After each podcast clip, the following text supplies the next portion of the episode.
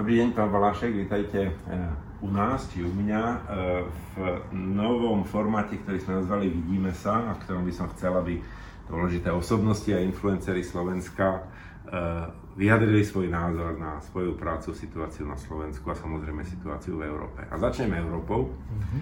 Európa sa dnes nenachádza úplne v ľahkej situácii, predovšetkým kvôli pandémii koronavírusu a mňa by zaujímalo, čo v súčasnej Európe, ktorá napriek tej pandémii vlastne musí fungovať, musí ísť ďalej, nemôže stáť, je na rozhraní dvoch finančných období a ďalších mm. vecí, je tu vlastne nová komisia. Čo v súčasnej Európe vás najviac trápi? Mm-hmm. A naopak, čo v súčasnej Európe práve teraz vám osobne dodáva najväčšiu nádej alebo nejaký optimistický pohľad do budúcna? Tak ono je to jedno aj druhé vlastne obsah to motá okolo tej istej témy. Vysvetlím, ale najskôr ďakujem za pozvanie a, a, a teším sa na túto spoluprácu, tento nový formát. Čo sa týka toho, kde nás Európa najviac trápi, alebo čo, čo z tej perspektívy mojej najviac hrozí, tak samozrejme to veľkou otázkou je, ako, ako z nás zmení táto kríza.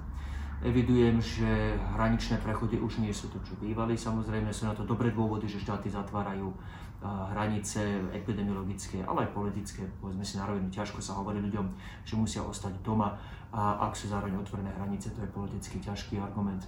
Takže povedzme si na je v tom ako z politiky, ale aj dobré epidemiologické dôvody.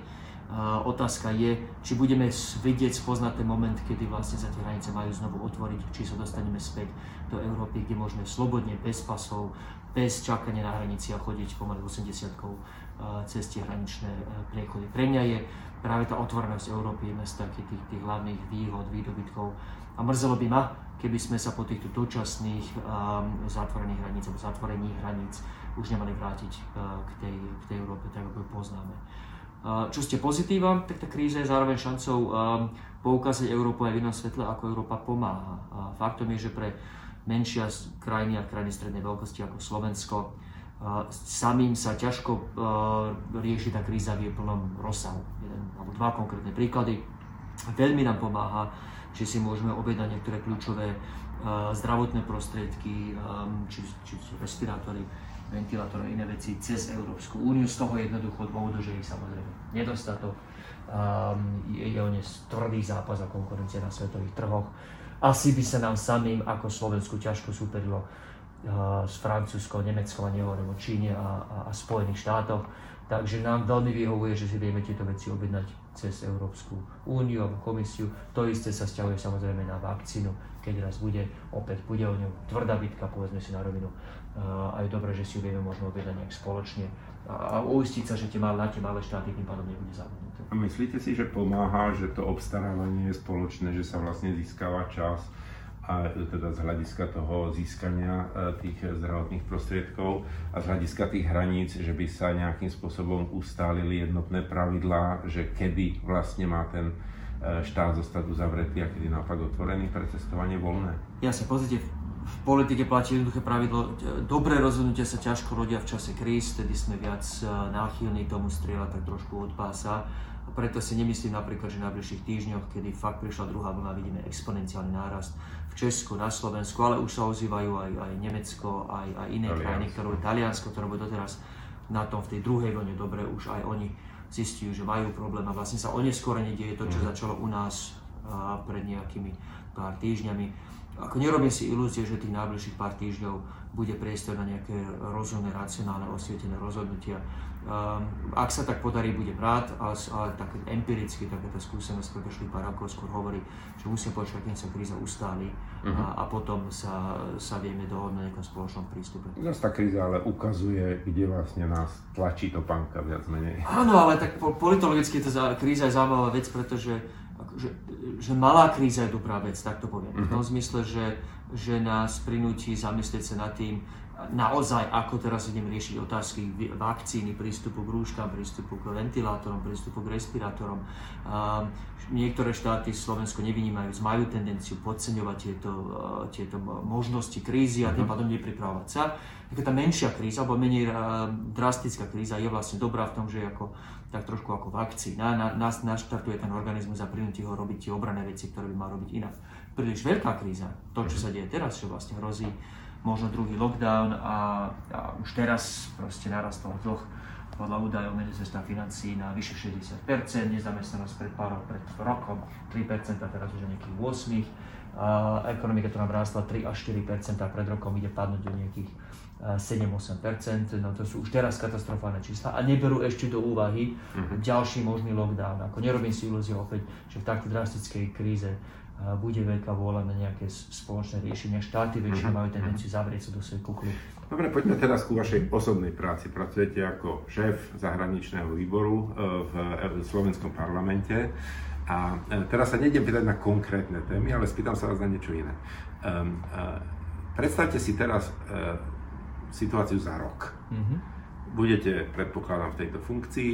Čo by ste za budúci rok už nechceli riešiť mm-hmm. a čo by ste budúci rok naopak riešiť chceli vo svojej práci? Výborná otázka. Moje ambície sú, sú skromné a vychádzajú zo slovenskej reality patrične uh, minimalistické.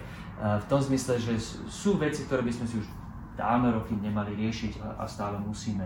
Napríklad také, že nastavenie rozhodovania o európskej politike. Uh, osobne si myslím, že už dozrel čas, a bolo to aj v našom volebnom programe strany za ľudí, dozrel čas na to, aby, aby sa európske záležitosti odčlenili od ministerstva zahraničných vecí. Konec koncov Európa nie je zahraničie, Európa je náš domov.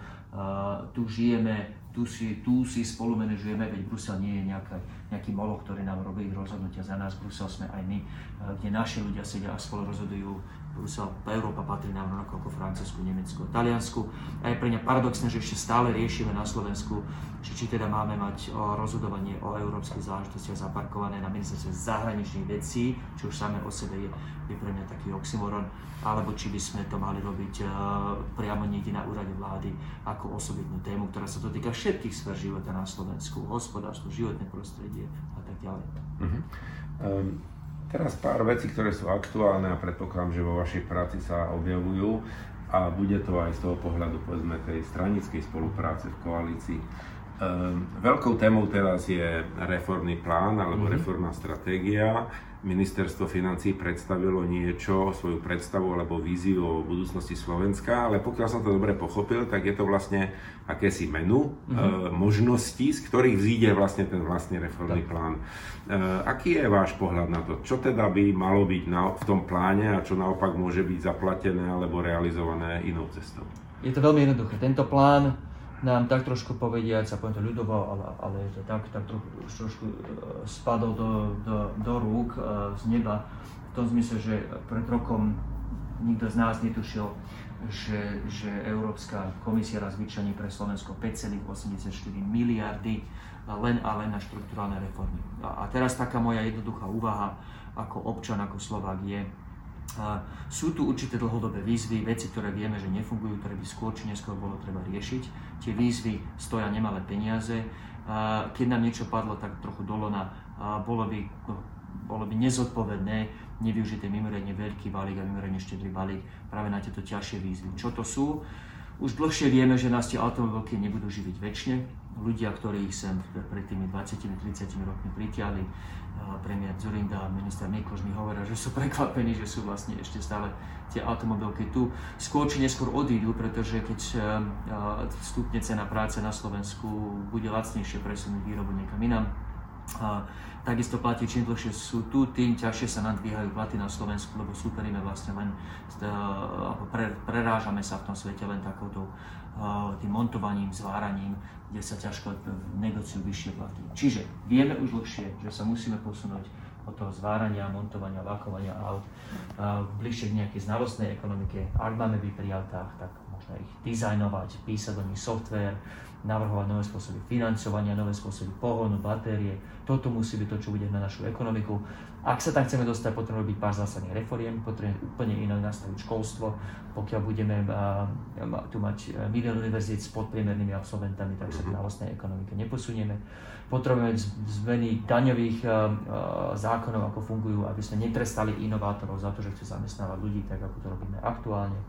Potrebujeme modernejšiu infraštruktúru, Eurofondy nech platia za tie tradičné diálnice, mosty, železnice, ale, ale myslím, že tento balík by mal pomôcť naštartovať tú modernú infraštruktúru pre 21. storočie, optické káble a iné. Čiže využíme ten balík, tú šancu, čo máme, aby sme urobili ten skok od montovania nejakej znalostnej ekonomiky. Pán Valšek, veľmi pekne ďakujem eh, za tento rozhovor a verím, že budeme pokračovať ďalej. Pripravujeme konferenciu o budúcnosti Európy a ďalšie európske témy, ktoré sa vás určite budú dotýkať, takže skončím e, slovenským pozdravom, ktorý je názvom nášho formátu a síce vidíme sa na budúce. Vidíme sa a už sa teším. Ďakujem. Dovidenia.